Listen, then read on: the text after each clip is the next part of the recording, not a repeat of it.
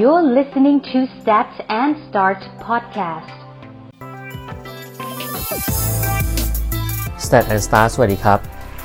วันนี้ถ้าเกิดใครฟังเทปนี้อยู่ เชื่อว่าหลาย ๆ คนก็คง work from home อยู่ที่บ้านนะครับ คงไม่ได้ออกไปข้างนอกเหมือนปกติ แล้วก็คงไม่ได้มีชีวิตเหมือนที่เคยเป็นเมื่อ 1 เดือนที่แล้วนะครับ คนที่ทำงานบริษัทวันนี้ก็คงเรียนรู้ แล้วก็ปรับตัวกับการใช้ชีวิตผ่านการทำงานแบบ work from home ในขณะเดียวกันคือคนที่ทำธุรกิจส่วนตัว คงกำลังดิ้นรนอยู่กับการแก้ปัญหา ในธุรกิจที่ไม่สามารถดำเนินการได้อย่างเดิมนะครับ เห็นทุกคนพยายามปรับตัว พยายามที่จะเปลี่ยนนะครับคำคำหนึ่งที่เกิดขึ้น แล้วก็เป็นคำที่ เหมือนเป็นคำที่ทุกคนพูดถึงกันมากในช่วง 1-2 สัปดาห์นี้นะครับ คือคำว่า social distancing นะครับ social distancing เนี่ยมันเกิดขึ้นมา เพราะว่ามันเป็นเมธอดหนึ่งที่ช่วยการคุมการแพร่ระบาดของโรคและก็เป็นหนึ่งเมธอดที่ได้รับความนิยม และก็เป็นหนึ่ง case study ที่เราเรียนรู้จากที่หลาย ๆ ประเทศที่เขาสามารถที่จะควบคุมการเกิดปัญหาโรคระบาดอย่างโควิด นะครับได้แล้วเนี่ยก็พูดกันว่าการทำ social distancing เนี่ยเป็นสิ่งที่จำเป็นนะครับวันนี้ในหัวข้อพอดแคสต์วันนี้ก็เลยอยากจะชวนคุยว่าในปัจจุบันสถิติต่างๆ หรือข้อมูลต่างๆ ที่ช่วย support social distancing เนี่ยมีอะไรบ้างนะครับ แล้วก็ในการปฏิบัติในการทำ social distancing เนี่ยมันมีมุมอะไรที่เราจำเป็นที่จะต้องเรียนรู้นะครับ วันนี้ social distancing เนี่ย จะสามารถช่วยยับยั้งแล้วก็บรรเทาสถานการณ์ของโควิดได้จริงหรือไม่เนี่ยวันนี้เรามีข้อมูลจาก The Standard นะครับ แล้วก็สำนักพิมพ์จากอเมริกาเนี่ยได้พูดถึงเรื่องนี้เอาไว้อยู่เหมือนกัน อเมริกาเนี่ยถือว่าเป็นประเทศที่เจอโควิดค่อนข้างจะหลังๆ จากประเทศอื่นๆนะครับ ส่วนมากเนี่ยมันจะระบาดในเอเชียก่อน แล้วก็ลามไปเกิดอย่างใหญ่โตที่ยุโรปนะครับ อเมริกาเนี่ยก็เพิ่งพบ 1 คน 2 คนในช่วงไม่กี่สัปดาห์ที่ผ่านมา แต่ตัวเลขวันนี้ถ้าเกิดใครอัปเดตข้อมูลเนี่ยถือว่าเป็นตัวเลขที่น่ากลัวมากๆ เพราะว่าถือว่ายอดผู้ป่วยในสหรัฐเนี่ยเติบโตขึ้นเร็วมากๆนะครับเพราะฉะนั้นตรงเนี้ยสิ่งที่เห็นก็เลยตั้งแต่วันที่ 1 มีนาคมเนี่ยตัวเลขผู้ติดเชื้อในสหรัฐเนี่ย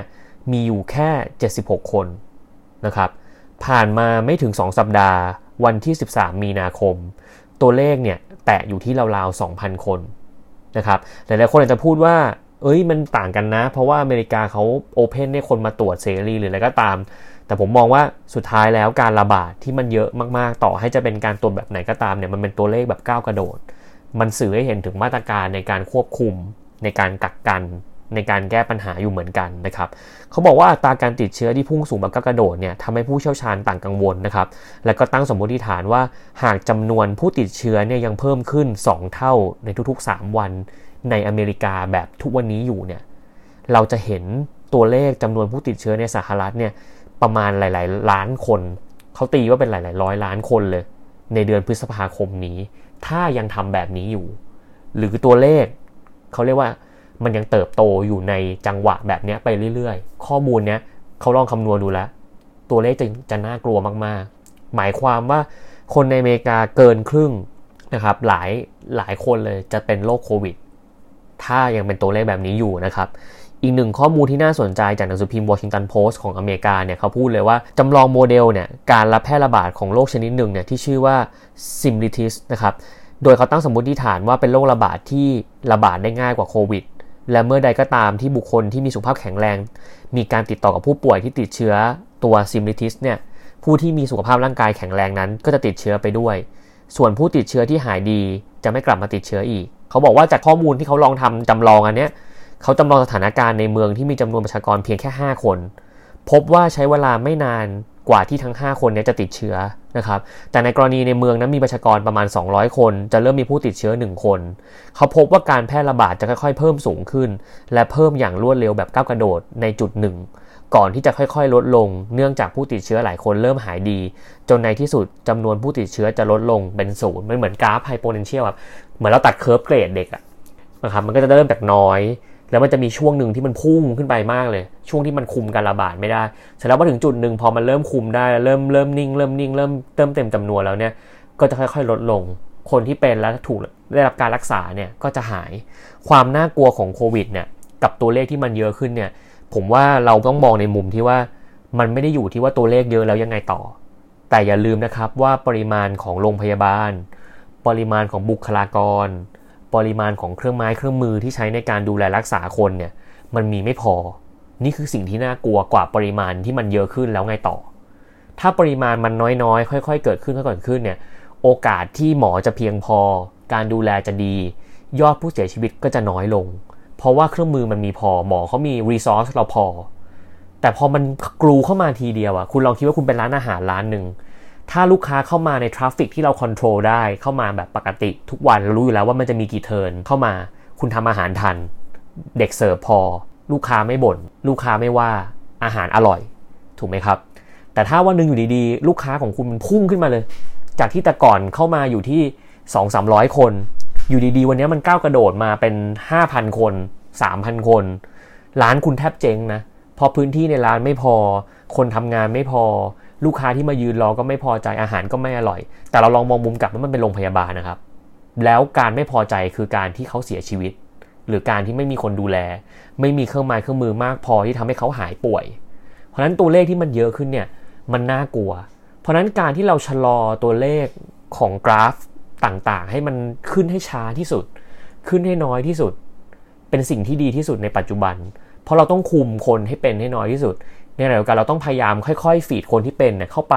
เพื่อให้หมอค่อยๆ แก้ปัญหาเฉพาะหน้า แล้วรักษาเป็นเคส แล้วรักษาให้หายให้เร็วที่สุด เพื่อที่จะเอา resource ของคนเนี่ยกลับมาดูแลคนป่วยใหม่ให้ได้มากที่สุด อันนี้คือ scenario ที่ผมว่าทุกประเทศอยากให้เป็น อย่างโมเดลอิตาลีที่มันเกิดขึ้นแล้วค่อนข้างน่ากลัวเนี่ยคือที่ตายเยอะเนี่ยส่วนหนึ่งคือการดูแลสาธารณสุขเนี่ยเขาไม่พอ การแพทย์มันไม่ไหว นะครับที่นอนเตียงเครื่องช่วยหายใจก็มีไม่พอ มันเลยทำให้คนที่อายุเยอะแล้ว คนที่ต้องการความเร่งด่วนในการแก้ปัญหา แล้วอย่าลืมนะครับ ยาที่รักษาโควิดจริง ๆ ก็ยังไม่มีแบบแผนร้อยเปอร์เซ็นต์มันยังคอนโทรลไม่ได้ว่ากินแล้วมันจะหายในกี่วันหรือหายทันทีไหม บางคนตรวจเชื้อเอ่อห้าวันก็ยังไม่ได้ยังไม่เจอยังไม่ยังไม่หาย บางคนตรวจ 2 อาทิตย์ก็ยังไม่หาย บางคนเป็นมาแล้วเดือนหนึ่งก็ยังไม่หาย เพราะฉะนั้นนั่นคือเหตุผลที่ว่า ทำไมถึงมีความจำเป็นที่จะต้องลดตัวเลขผู้ติดเชื้อให้ได้มากที่สุด แล้วลดความแรงของตัวเลขจำกัดมันอยู่เท่าที่สาธารณสุขหรือการแพทย์ยังไหว เพราะฉะนั้นตรงนี้หากเราจำลองโมเดลแล้วเนี่ยนะครับ ที่อเมริกาเนี่ยเขาคำนวณแล้วว่ามันจะก้าวกระโดดมากมันจาก 1 ไป 5 จาก 1 ไปเยอะเนี่ยมันคือการมัลติพลายมันไม่ได้เป็นการบวก คนหนึ่งคนเนี่ยที่มีเชื้อเนี่ย สามารถจะแพร่ไปหาคนได้อีกเยอะมากเลย ถ้าตัวเขาไม่รู้ว่าเขาเป็น หรือตัวเขารู้แต่ขาดความรับผิดชอบ เพราะนั้นตรงนี้เป็นสิ่งสำคัญนะครับที่เราจะต้องเข้าใจและมองตัวเลขให้ถูก การแก้ปัญหาวันนี้คือการทำ social distancing นะครับและก็มันมีหนึ่งโมเดลที่น่าสนใจนะครับ เป็นแนวทางการสนับสนุนให้ประชาชนหันมาฝึก social distancing นะครับ หรือการรักษาระยะห่างกันในการในการเข้าสังคมต่าง พร้อมจำกัดการเดินทางไปยังสถานที่สาธารณะ แล้วก็ทำให้คนอยู่บ้านให้ได้มากที่สุด ผลการจำลองสถานการณ์ที่ประชากรราวๆหนึ่งใน4เนี่ยยังคงใช้ชีวิตและเดินทางไปไหนมาไหนได้ปกตินะครับโดยประชากรอีก 3 ส่วนที่เหลือเนี่ยหันมาใช้ social distancing ปรากฏว่าการระบาดนั้นเกิดขึ้นได้ช้ากว่า และให้ผลได้ดีกว่า ในการชะลอการระบาดของโรคหมายความว่าโมเดลหนึ่งไม่มีการทำ social distancing เลย นะครับปล่อยให้ทุกคนที่ลองทำโมเดลนี้จำลองเดินไปเดินมาสวนไปสวนมา สรุปแล้วในนั้นเนี่ยเป็นหมดเลยในเวลาที่ไม่นานมาก แต่พอเราทำ social distancing เรามีประชากร 1 ใน 4 นะครับ ตีว่า 25%เนี่ยคงใช้ชีวิตแบบเดิม แต่อีก 75%เนี่ยเราคุมเขาไว้ การติดเนี่ยมันน้อยลงกว่ากันเยอะมาก มันช่วยชะลอตัวเลขอย่างที่ผมบอกทำให้ตัวเลขมันขึ้นให้ช้าที่สุดนะครับเขาพูดว่าหากประชากร 7 ใน 8 คนเนี่ย ใช้แนวทาง social distancing เนี่ยก็จะยิ่งเห็นชัดว่าการแพร่ระบาดเนี่ยเกิดขึ้นได้ช้ามากๆ แล้วเกิดขึ้นในวงจำกัด และสามารถจะควบคุมได้ว่าต้นตอของการติดโรคนะครับหรือว่ารูปแบบต่างๆเนี่ยมันมาจากตรงไหน เพราะนั้นตรงเนี้ยอยากให้เห็นความสำคัญก่อนว่าเอ้ยไอเมธอดแบบนี้มันมีประโยชน์ในการควบคุม เพราะว่าปัญหาที่ยากที่สุดของวันหนึ่งที่เกิดการระบาดแล้วเราไม่สามารถรู้แล้วว่า ติดจากใครตามตัวไม่ถูก นะครับมันเป็นการแพร่ระบาดในวงกว้างที่ติดจากคนที่ไม่รู้ไปถึงคนที่ไม่รู้เนี่ยเราจะตามกันไม่ถูก และถ้าทุกคนยังคงเดินทางยังไปเจอกันอยู่เนี่ยมันจะแพร่ออกไปเป็นดาวกระจาย ให้คิดเป็นภาพแบบดาวกระจายแบบศาสตร์กันไปเรื่อยๆอะมันจะติดกันเร็วมากนะครับ เพราะฉะนั้นตรงเนี้ยคือเหตุและผลว่าทำไมโมเดล social distancing ถึงเป็นสิ่งที่สำคัญนะครับ แต่กระนั้นนะครับการใช้มาตรการปิดเมืองหรือการปิด สถานที่สาธารณะอย่างร้านอาหาร ร้านกาแฟ สถานบันเทิง หรือสถานที่ที่ประชาชนไปรวมตัวกันเป็นจำนวนมากเนี่ยจะยิ่งส่งผลดีต่อการทำ social distancing มาก ๆ เนื่องจากมันลดสิ่งเล้า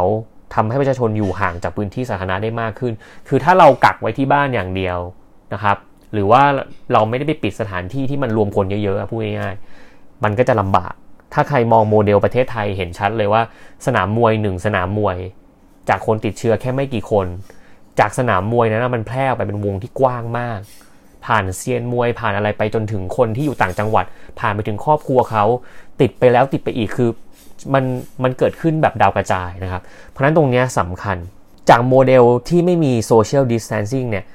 เขาบอกว่า 1 เคสที่เป็นโรคติดต่อเนี่ยนะครับ ผ่านไป 1 อาทิตย์เนี่ยจะมี 3 เคสที่เป็นที่จะติดออกมา ถ้าผ่านไป 6 สัปดาห์เนี่ยเขาบอกว่าจะมี เคสอยู่ที่ประมาณ 1,000กับ93 เคส แต่ต่างกันตรงที่ว่าถ้าเรามีการคุมโซเชียลดิส a ทนซิ่งเนี่ยเขาพูดว่าถ้าเกิดเรามี 1 เคสเนี่ยใน 1 สัปดาห์เนี่ยจะเหลือแค่ 2 เคสที่เพิ่มขึ้นจากแต่เดิมเป็น 3 เคส ใน 6 สัปดาห์เนี่ยมันจะ multiply น้อยลง เหลือเพียงแค่ 127 เคสนะครับเขาบอกว่าการทำโซเชียลดิส a ทนซิ่งเนี่ยช่วยลดปริมาณการแตะ contact กันเนี่ยลดลงไปค่อนข้างเยอะ และทำให้การคุมโรคเนี่ยสามารถที่จะป้องกันได้อย่าง เต็มที่นะครับ ตรงนี้ผมอัปเดตข้อมูลของอวันนี้เป็นวันวันศุกร์นะครับที่ 27 มีนาอาจจะเทปนี้อาจจะออกช้ากว่านั้นละ แต่ตัวเลขวันนี้ไทยเกินพันละนะครับ น่าจะประมาณนี้ละ 1,136 คนนะครับ เรามีผู้เสียชีวิตแล้ว 5 คน รักษาหายแล้ว 97 คน ยังรักษาอยู่ในโรงพยาบาลอีก 1,034 คนนะครับ ในทั้งหมดเนี่ย ผู้ป่วยที่เป็นเนี่ยอายุเฉลี่ยอยู่ที่ประมาณ 40 ปีนะครับ เป็นคนไทย 88%คนต่างชาติ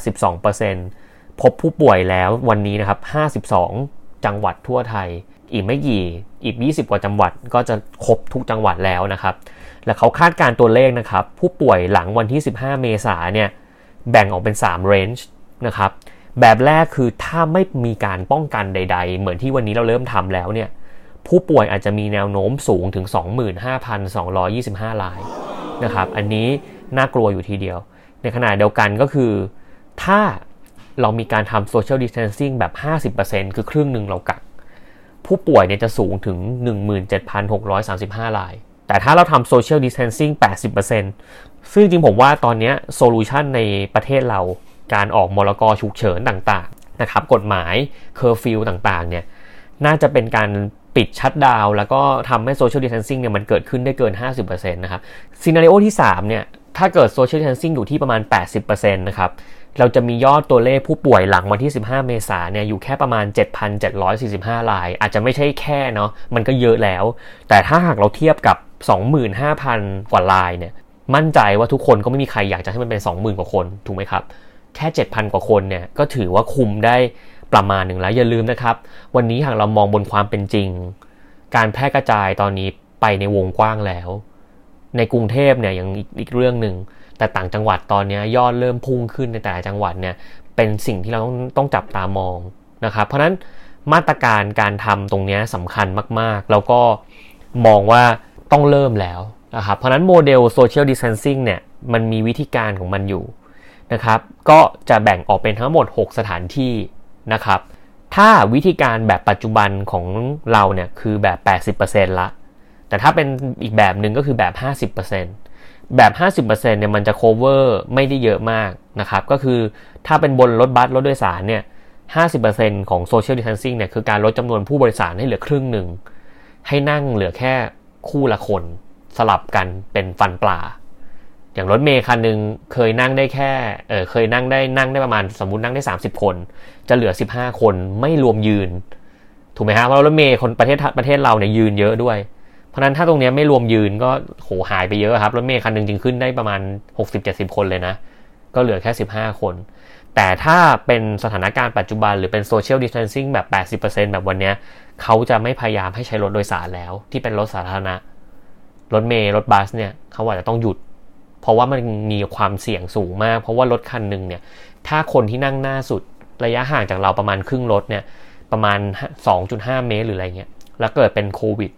แล้วไอหรือจามเนี่ย คนที่นั่งข้างหลังเนี่ยเสี่ยงมากที่จะเจอละอองของ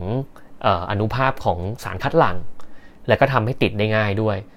ต่อให้เขาจะใส่หน้ากาก ต่อให้เขาจะยังไงเนี่ย ก็ยังมีความเสี่ยงอยู่ดี แบบที่ 2 ก็คือถ้าเป็นรถไฟฟ้าล่ะ เป็น BTS เป็น MRT ล่ะ ถ้าเป็น social distancing แบบ 50%เนี่ยคือต้องจำกัดจำนวนผู้โดยสารต่อตู้นะครับการนั่งในรถที่นั่งเนี่ยต้องให้ยืนห่างกันเป็น 1 เมตร 1 เมตร 1 เมตร ซึ่งจริงวันนี้ถ้าเกิดเราไปดูสถานการณ์ปัจจุบันเนี่ย BTS หรือ MRT เนี่ยคนใช้น้อยมาก และจริง ๆ ผมเชื่อว่าคนที่เดินทางด้วยรถสาธารณะตอนนี้กลัว ผมก็กลัว เพราะคนมันเยอะแล้วมันใกล้ เพราะนั้นถ้า 50 50%เนี่ยต้องเว้นเว้นเว้น1เมตร1เมตร1เมตร มาตรการของ BTS MRT ก็ต้องปรับนะครับอาจจะต้องมาร์กจุดยืนให้ทุกคนในโบกี้ว่ายืนได้แค่ตรงนี้ตรงนี้ตรงนั้นเหมือนในลิฟต์อะครับลิฟต์ก็เป็นสถานที่หนึ่งที่อันตรายเหมือนกันลิฟต์เนี่ยในปัจจุบันก็จะเห็นหลาย ๆ ตึกเขาเริ่มวางรอยเท้าให้เรายืนตามหันหน้า ต่างคนต่างหันเข้าคนละด้าน ลิฟต์หนึ่งลิฟต์ขึ้นได้แค่ 5 คน ตรงนี้ก็จะช่วยลดความเสี่ยง แต่จริง ๆ ก็ยังถือว่ามี มีความเสี่ยงอยู่ดี เพราะว่ามันก็ยังมีคนมันก็ยังเข้าไปแล้ว เราก็ไม่รู้ว่าคนแต่ละคนติดเชื้อมาหรือเปล่านะครับ อีกอันหนึ่งก็คือถ้าเป็นแบบ 80%นะครับของรถไฟฟ้าเนี่ยคือจะเป็นการนั่งแบบเว้นที่นั่งและไม่มีการยืนใด ๆ เลย ถ้า 50%ยังยืนได้แต่เว้น 1 เมตร 1 เมตร ก็คือมาร์กจุด แล้วก็นั่งสลับกันสลับกันคือออกแบบได้เต็มที่ แต่ถ้าเป็นโซเชียลดิส a ทนซิ่งแบบ 80%เนี่ยบนรถไฟฟ้าเนี่ยจะต้องเหลือแต่การนั่งไม่มียืน นะครับ เรานั่งเราต้องเว้นที่โบกี้หนึ่งจะนั่งได้แค่ 6 คน แล้วก็เว้นไปนะครับ ถ้าเป็นห้างสรรพสินค้าล่ะ 50%ทำอะไรได้บ้างนะครับ ปิดเฉพาะบางส่วน ส่วนที่เป็นคนแออัด พวกลานพลาซ่าต่างๆ ที่จัดอีเวนต์เนี่ยต้องหยุดนะครับ โซนเด็กเล่น พวกสวนสนุกเด็ก โรงภาพยนตร์เนี่ยต้องปิด จริงๆ โรงภาพยนตร์ของเราเนี่ยปิดไปแล้วอาทิตย์หนึ่งด้วยซ้ำของประเทศไทยนะครับ แล้วก็ร้านอาหารที่เป็น dine-in เข้าไปนั่งกินเนี่ยจะต้องหยุด แต่ถ้าเป็นระดับ 80%ของ social distancing เนี่ย คือปิดหมดเลย เหลือแค่ซูเปอร์มาร์เก็ต แล้วก็ต้องเว้นระยะห่างในการยืนซื้อของซูเปอร์มาร์เก็ต หลายๆ คนตอนนี้เริ่มไปตุนของนะครับ เริ่มเข้าไปซื้อของมาตุนไว้ที่บ้านมาต้องใช้ชีวิตอยู่ในบ้านเยอะ แต่สิ่งหนึ่งเลยที่สำคัญก็คือ ยิ่งเราออกไปคอนแทคโลกภายนอกน้อยเท่าไหร่ เราก็จะยิ่งปลอดภัยเท่านั้นนะครับ อย่ามองว่าการไปพวกนี้จะไม่ระมัดระวังอะไรแล้ว เพราะคนมันน้อยแล้วห้างปิดแล้วไม่จริงนะครับ ยังไงก็ตามเราก็ต้องโปรเทคนะครับแม้วันนี้มันจะเหลือพื้นที่ให้เราไปไม่เยอะ แต่เราก็ต้องระมัดระวัง และตอนนี้มาตรการในห้างเข้มข้นมาก ผมมีโอกาสได้ดูไอ้อ่านอาร์ติเคิลหรือข้อมูลที่ ทางห้างเซ็นทันเนี่ยเขาวางแผนให้พวก Delivery มารับของเนี่ยถือว่าทำได้ดีมากๆ แล้วก็วางระบบได้ดี Grab ก็นั่งรอห่างกันคนละ 1 เมตร 1 เมตร 1 เมตรเป็นเก้าอี้ แล้วก็นั่งรอซื้ออาหาร เพราะตอนนี้คนใช้ฟู้ดไอเกเตอร์เยอะมาก ผมว่ารายได้คนส่งแกร็บตอนนี้คือทำงานกันไม่หวาไม่ไหวอะแล้วแต่ก่อนผมสังเกตนะตอนเราเรียกแกร็บเมื่อประมาณเดือนที่แล้วอะยังเจอคนทำแกร็บน้อย แต่ตอนนี้คนหันมาทำแกร็บเยอะมาก ถ้าเกิดใครสังเกตคือกดสั่งอาหาร Grab ปุ๊บ โอ้โหแป๊บเดียวมีคนรับออเดอร์แล้วมันเร็วมาก เพราะปริมาณคนมันเยอะขึ้น และร้านแต่ละร้านก็ปรับตัวให้ให้ขายอาหารออนไลน์มากขึ้น เพราะนั้นมันกำลังคึกครื้นมากเลยในโลกออนไลน์นะครับ อีกมุมหนึ่งก็คือ 80%แบบห้างเนี่ยจะเหลือแค่ซูเปอร์มาร์เก็ตแล้วก็เว้นระยะห่างให้ยืนนะครับ อันนี้คือแบบห้าง ตอนนี้ถ้ามองในในมุมของ method social distancing เนี่ยผมว่าในประเทศไทยเนี่ยยังอยู่ในเลเวลประมาณ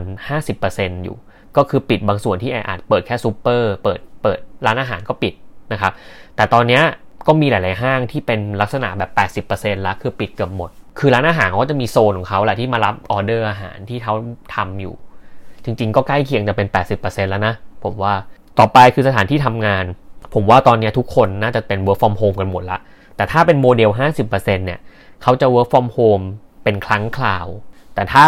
80%ซึ่งผมว่าในประเทศไทย 80%แล้วก็คือ work from home ให้ได้มากที่สุด ผมเชื่อว่าทุกวันนี้คนทำงานที่บ้านกันหมดละแล้วทุกคนจะประสบปัญหาเดียวกันก็คือการทำงานที่บ้านอะ จริง ๆ หลายๆคนเคยคิดไหมว่า work from home จะไม่เหนื่อย ผมเป็นคนหนึ่งเหมือนกันที่คิดว่า work from home ต้องไม่เหนื่อยแน่ๆเลย เพราะเราอยู่บ้านอะ มันจะมีงานอะไรเยอะวะใช่ป่ะสถานการณ์แบบนี้มันก็ไม่น่าจะมีอะไรคือ โอ้โหทำมาได้อาทิตย์หนึ่งอะ work from home เหนื่อยมาก เรา active มากๆ ถ้าถ้าเกิดใครรู้สึกเหมือนผมเนี่ยน่าจะแบบคิดน่าจะบ่นเลยแหละว่าเออมันเหนื่อย เพราะว่า work from home เนี่ยมันเจอกันไม่ได้ เพราะฉะนั้นทุกคนมันต้องต้องต้อง catch up งานกัน ต้องมีการไล่ตามนั่ง track กันไปหมดเลยแล้ว งานมันจะเยอะ แล้วพอทุกคนมันอยู่บ้านกันหมด active กันหมดมันมี meeting ออนไลน์กันเยอะมากนะครับแอปพลิเคชันต่างๆ ที่ใช้ในการทำงานที่บ้านก็จะมี รูปแบบที่มีความสำคัญมากขึ้น เขาบอกว่าตั้งแต่เกิดโควิดขึ้นเนี่ยแอปพลิเคชัน หรือว่าแพลตฟอร์มอย่าง Zoom เนี่ยมียอดผู้ใช้สูงแบบก้าวกระโดดหลายเท่าเลยเป็นแบบ 3 4 5 เท่ากระโดดขึ้นเรื่อยๆนะครับอย่าง True ที่เป็นบริษัท telco เนี่ยก็หันมาทำแพลตฟอร์ม เป็น virtual แพลตฟอร์ม แล้วก็ทำให้คนใช้ได้ ซึ่งผมว่าเนี้ยก็น่าสนใจ แล้วก็เปิดให้คนไทยใช้ด้วยนะครับ ตรงเนี้ยหลาย ๆ แบรนด์ก็เริ่มมาทำ แพลตฟอร์มที่ช่วย support work from home คุณจะเริ่มเห็นการขายของธุรกิจเริ่มปรับตัวเองให้เข้ากับการที่เป็น social distancing มากขึ้น เพราะนั้นที่ทำงานเนี่ยเราใช้ method ประมาณ 80%ละ แล้วร้านอาหารล่ะ ถ้าร้านอาหารเนี่ยเป็นแบบ 50%คือจำกัดที่นั่งโต๊ะละ1-2 คน แล้วก็นั่งเยื้องกัน แต่ของเราเนี่ยน่าจะ 80%เรียบร้อยละก็คือไม่เปิดให้นั่งทานที่ร้านเลยต้องซื้อกลับอย่างเดียวนะครับ สถานที่ราชการต่างๆ ถ้าเป็น social distancing แบบ 50%ก็คือจำกัดที่นั่งรอโดยการมีเว้นระยะห่าง แต่ถ้า 80%เลยเนี่ยคือแนะนำเป็นออนไลน์หมดเลยนะครับ แล้วก็ไม่ให้เข้าใช้บริการในสถานที่ที่เป็นราชการต่างๆละไม่มีระบบเข้าที่สาขาใด ๆ ก็แล้ว ทั้งหมดไม่มี เพราะฉะนั้นวันนี้จะเห็นว่าจากที่ผมเล่าไปเนี่ย โมเดลประเทศไทยเนี่ยคือ social distancing แบบ 80%แล้วนะครับณนะวันนี้ แล้ววันนี้ถ้าคุณเห็นอย่างหนึ่งที่เราพยายามจะภาวนาทุกเช้าว่าคือ ขอให้ตัวเลขของยอดผู้ติดเชื้อเนี่ยมันทรงที่ไปตลอด ผมมั่นใจว่ามันจะเพิ่มไปอีกนาน เพิ่มเป็นร้อยร้อยร้อยร้อยร้อยไปอีก 10 20 วันเข้าใจ แต่ขออย่างเดียวคืออย่ามีวันไหนกระโดดมา 500 วันไหนกระโดดเป็น 700 กระโดดเป็นพันหนึ่ง ซึ่งถ้าวันนี้ในวันที่เทปเอ่อพอดแคสต์ผมออกในในวันจันทร์เนี่ยก็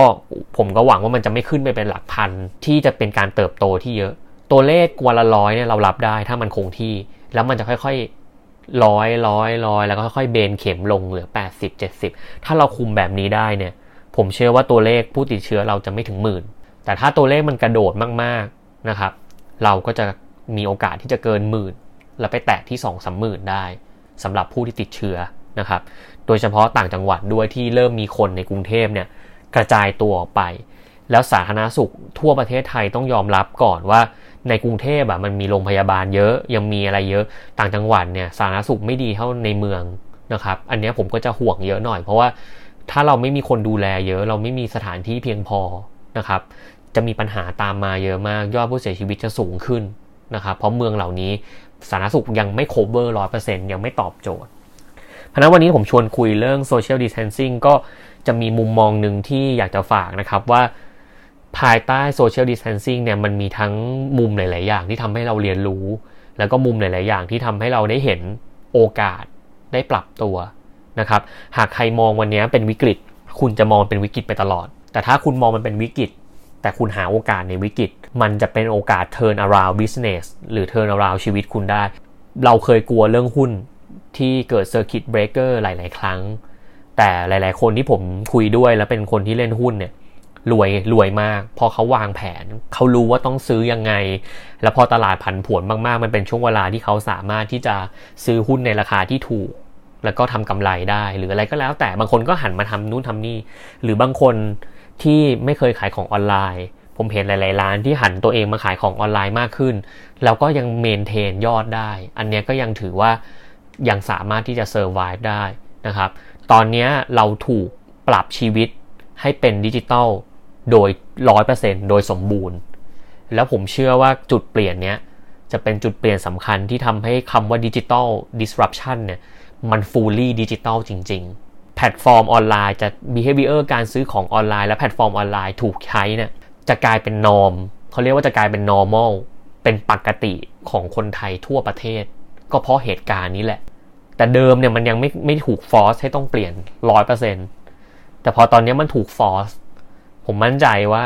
ดิจิทัลจะเกิดขึ้นเร็วขึ้นหลังจากโควิดหายดีดิจิทัลจะมาแรงมากนะครับเพราะนั้นคนที่ทำธุรกิจตอนนี้ต้องเริ่มละ ต้องมองข้ามช็อต ช็อตแรกคือ how to survive business model ต้องปรับอย่างไรนะครับกลไกในการเปลี่ยนแปลงยังไงเราต้องรอด แต่มองไปใน long term เนี่ย asset ที่เกิดขึ้นวันนี้ต้อง prepare for future ได้ด้วยยิ่งดี ถ้าเราใช้ asset ดอทออนไลน์วันนี้เป็นเพียงแค่ชั่วคราว แล้วพอทุกอย่างกลับมาเป็นปกติ กลับไปเป็นแบบเดิม เหมือนเราจะเสียโอกาส เพราะโมเมนตัมของคนมันเปลี่ยน behavior มัน shift เพราะฉะนั้นตรงเนี้ยสำคัญมากที่ต้องวางโมเดลวันนี้เป็นโปรโตไทป์ ทำอยู่ในช่วงที่เป็นวิกฤต แต่ฉันจะต้องวางต่อไปในข้างหน้านะครับเพราะนั้นเนี้ยจะเป็นสิ่งที่เกิดขึ้น ส่วนโมเดลของ social distancing วันนี้จากที่ผมแนะนำนะครับ ก็พยายามลดการคอนแทคให้ได้มากที่สุด ตัวเราเองถ้าหนึ่งคนทำและทุกคนทำหมด ผมเชื่อว่าตัวเลขมันจะลดลงได้ ถ้าทุกคนเชื่ออย่างหนึ่งคือ ฉันจะเจอคนให้น้อยที่สุด แต่เราไม่ได้ไกลกันเลยนะครับ ผมยังเจอหน้าพี่ๆที่ออฟฟิศเหมือนเดิม แต่มันเป็นผ่านหน้าจอ เรายังคงถามทุกทุกทุกสุขกันอยู่เหมือนเดิม เรายังคงสนุกกันได้เฮฮากันได้ แม้ว่าเราจะไม่ได้เจอกัน มันเป็นช่วงเวลาสั้นๆ ถ้าเรามองนานมันก็นาน มันอาจจะเป็นเดือนหนึ่งสองเดือน แต่ถ้าเรามองให้สั้นมันก็คือสั้นนะครับ การอดทนวันนี้แล้วอย่าประมาทมีสติควบคุม แม้กระทั่งการที่คุณต้อง social distancing อยู่ในคอนโดคุณหรืออยู่ในบ้าน แล้วคุณประมาทคุณไปเดินในบ้านเพราะคิดว่าไม่น่าจะเป็นอะไร คุณยังคงออกมาข้างนอกไปสโมสร ยังคงไปนั่งรับลมอยู่ที่สวนหรืออะไรก็แล้วแต่ คือต้องระวังอย่าชะล่าใจ ไปตรงนั้นก็ใส่หน้ากากหน้ากากเข้าไปหน่อย แล้วก็พยายามลดการคอนแทคกับคนให้ได้เยอะที่สุดนะครับแล้วก็อีกเรื่องหนึ่งก็คือในสถานที่ที่มีความเสี่ยงอย่างคุณอยู่คอนโดนะครับ คุณจะต้องลงลิฟต์ไปเอาแกร็บที่สั่ง หรือลงไปเอานู่นเอานี่ เพราะคุณก็ต้องกินข้าวต้องลงไปซื้อของหรืออะไรก็แล้วแต่ ตรงนั้นก็จะเป็นความเสี่ยงต้องระวังทั้งหมดนะครับ ทุกคนต้องช่วยกันนะครับ เรารับของอะไรใครมาก็ต้องช่วย โดยเฉพาะอันนึงถ้าเกิดมีโอกาสเนี่ยเราไม่มีวันรู้ว่า food aggregator หรือคนที่มาส่งของออนไลน์ให้เราเนี่ยเวลาเขายื่นของมาให้เราเนี่ยเขาผ่านอะไรมา เขาเจออะไรมา ถุงที่เขายื่นให้เราหรือทุกอย่างเนี่ยแนะนำนะครับ โดยเฉพาะอาหารเนี่ยเอาออกจากถุงออกมาเนี่ยล้างมือให้สะอาดก่อนเลย ก่อนจะกินอาหารทุกครั้ง ไม่ว่าจะอยู่ที่บ้านหรือทำ social distancing แล้วเนี่ย อย่าประมาทล้างมือด้วยแอลกอฮอล์ก่อน หรือล้างมือที่บ้านเนี่ยมีห้องน้ำอยู่แล้วก็ล้างมือสบู่นี่แหละนะครับ เอาถุงเอาอะไรที่เป็นด้านนอกของอาหารหรือกล่องหรืออะไรก็แล้วแต่เนี่ย พยายามทิ้ง แล้วก็ไม่ไปวางอยู่บนโต๊ะอาหารแล้วอะไร แล้วเราไม่รู้มันติดเชื้ออะไรมาหรือเปล่า อันนี้เผื่อไว้เป็นการป้องกันสองชั้น เพราะตอนนี้ contact ที่จะมาจากข้างนอกหาคุณได้เนี่ยมันเป็นเพียงแค่ถุงพัสดุหรือคนที่มาส่ง คนที่มาส่งเหมือนกัน Grab หรือ Food Panda หรือ Get หรืออะไรก็แล้วแต่ที่มาส่งหาคุณ อย่ายืนใกล้เขาเกินไป เราทั้งคู่ต้องต่างมีระยะให้กันและกัน ถ้าเขาใส่ผ้าปิดปากโอเคไม่เป็นไร แต่เราก็ต้องระมัดระวังตัวเรานะครับอันเนี้ยถ้าทุกคนยอมรับในกฎเกณฑ์วันนี้ แล้วพยายามจะช่วยกัน เราจะไกลกันไม่นาน เราจะไกลกันสั้นๆ เพื่อให้ใกล้กันได้เร็วที่สุด แล้วเราจะลดปริมาณปัญหา ลดปริมาณคนได้ Social Distancing เนี้ยสอนอะไรเราให้ให้เห็นอะไรหลาย ๆ อย่างมากเลยนะครับ อย่างผมเนี่ยขอสรุปเป็น 3 สิ่งที่ผมว่าผมเรียนรู้จากการทำ Social Distancing คือ 1. พอเราต้องอยู่ที่บ้านทุก ๆ วัน เราจะเริ่มเห็นถึงความสำคัญของสิ่งที่เรียกว่าบ้านมากขึ้น เราจะเริ่มรู้สึกว่า ฮ้ยทำไมตอนทำบ้านตรงนู้นเราไม่ทำพื้นที่ตรงนี้ให้เป็นแบบนี้วะ เราจะเริ่มเห็นความสำคัญของคนในบ้านมากขึ้น เห็นว่าเฮ้ย เออว่ะ ระหว่างวันที่เราไม่เคยรู้เลยว่า คุณพ่อคุณแม่เราหรือคุณตาคุณยายเราเขาทำอะไรอยู่ในแต่ละวัน แต่พอเราต้องมาอยู่กับเขาทุกวัน เราจะเริ่มเห็นมากขึ้น เริ่มเข้าใจมากขึ้นว่า เออเขาทำอะไรอยู่ เขาเป็นยังไงบ้างนะครับ อีกมุมหนึ่งคือ เราจะเริ่มเห็นความสำคัญของอุปกรณ์ และก็แพลตฟอร์มนะครับ แล้วก็เริ่มปรับตัวเองเข้าสู่โลกออนไลน์ได้อย่างเต็มที่นะครับ อย่างที่ 3 ที่เราจะเห็นก็คือ อันนี้ผมส่วนตัวมาก ๆ เลยนะครับ เราจะเห็นการเรียนรู้เห็นการที่ธุรกิจต่างๆ ที่เขาต้องทำอยู่บนการมีโซเชียลไลซ์อะเขาปรับตัวยังไง ผมว่าเนี้ยน่าสนใจ มันมีโมเดลหลาย ๆ อันมากที่ผมเรียนรู้ระหว่างที่เกิดโควิด เกิด social distancing ขึ้น แล้วมันเป็นไอเดียที่ชาญฉลาดมาก บางร้านขายของออนไลน์ แต่แถมหนึ่งคนที่จะไปล้างสถานที่ให้ด้วยมาตรฐานโอโซน คือแบบเฮ้ยเออโมเดลธุรกิจที่เขาพยายามจะปรับเขาพยายามจะ blend เรื่องโควิด เข้ามา พยายามจะช่วย พยายามจะเอาตัวรอด พยายามจะผ่านช่วงเวลานี้ไปให้ได้ ผมเห็นหลาย ๆ โมเดลที่แบบ เออเจ๋งๆเยอะเลยอะผมว่าช่วงเนี้ยแพคเกจจง packaging หรืออะไรแบบเนี้ยก็จะแบบออกมาเยอะมาก เพราะมันต้องส่งเป็นออนไลน์ซะหมดโมเดลแม่ครัวครัวบนครัวล่างที่จะต้องทำแล้วเอาอาหารมาเป็น center แล้วส่ง หรือโมเดลการทับการจัดลำดับ operation ข้างใน ที่จะทำให้การส่งอาหารแบบดิจิตอลส่งอาหารแบบโลจิสติก มันทำได้ไวที่สุด ผมว่าตรงนี้เราเรียนรู้ซึ่งกันและกันหมดนะครับ ก็คิดว่า ทุกคนวันนี้คงพยายามจะทำ social distancing กันหมด ก็อยากจะฝากทุกคนนะครับ ที่ฟังวันนี้อยู่นะครับ แล้วก็อยู่ด้วยกันมาตลอดก็คือ เรายังคงอยู่ด้วยกันไปเรื่อยๆ แล้วก็พยายามจะแก้ปัญหาหน้างานตรงนี้ ก็ใช้ชีวิตอย่างมีสติอยู่บ้าน work from home ก็อย่าเครียดมาก ผมว่าตอนนี้ต้องลดความเครียดให้ได้มากที่สุดนะครับ จะวุ่นวายแค่ไหน จะเหนื่อยแค่ไหน ต้องละวาง ช่วงนี้ต้องละวางให้ได้ ต้องไม่เครียด ต้องมีภูมิคุ้มกัน ต้องนอนให้เร็ว ต้องมีสภาวะจิตใจที่ดี และเราจะไม่เป็นโรคนะครับ แล้วเราก็จะผ่านตรงนี้ไปด้วยกันนะครับยังไงก็หวังว่าเทปนี้ที่เรามาชวนคุยกันเรื่อง social distancing เนี่ยว่าการที่เรามาทำ 80%แล้วเราหวังตัวเลขที่มันจะไม่เกิน 10,000เนี่ยจะเป็นจริง และยิ่งตัวเลขน้อยเท่าไหร่ ก็จะยิ่งเป็นผลดีต่อประเทศเราเท่านั้นนะครับส่วนใครที่ทำธุรกิจอยู่อย่าลืมนะครับ พยายามวางโปรโตไทป์วันนี้ให้แข็งแรง แล้วรอวันที่โอกาสจะกลับมา มันไม่นานมากหรอกครับ แล้วเมื่อวันนั้นมาแล้วอะคุณมีแผนอะไรที่จะเขาเรียกว่าเอาคืน หรือ turn over ให้คุณได้เยอะ แล้วมาทบช่วงที่หายไปตรงนี้ได้ ต้องมองสองสเต็ปนะครับ ต้องมองวันนี้ที่แก้ปัญหา แล้วก็มองวันข้างหน้า แต่ถ้าวันนี้ยังแก้ปัญหาไม่ได้ ยังไม่คงที่มองวันนี้ก่อนครับ เอาวันนี้ให้อยู่รอดและผ่านไปยังไงก็ฝากทุกคนนะครับ ใกล้กันได้นะครับ แต่เป็นการใกล้แบบไม่ชิดนะครับ เป็นการใกล้แบบไม่ต้องคอนแทคกันด้วยฟิสิกอลแต่เราสามารถจะใกล้กันด้วยความด้วยความห่วงใยด้วยโลกออนไลน์ด้วยเสียงด้วยอะไรก็ได้ เท่าที่มันจะทำได้นะครับ ขอให้ทุกคนมีสุขภาพที่แข็งแรง แล้วก็หวังว่าทุกคนจะมีความสุขผ่านช่วงนี้ไปได้ แล้วก็หวังว่าเทปนี้จะมีประโยชน์กับทุกคนนะครับ ไว้เจอกันใหม่เทปหน้าครับ สวัสดีครับ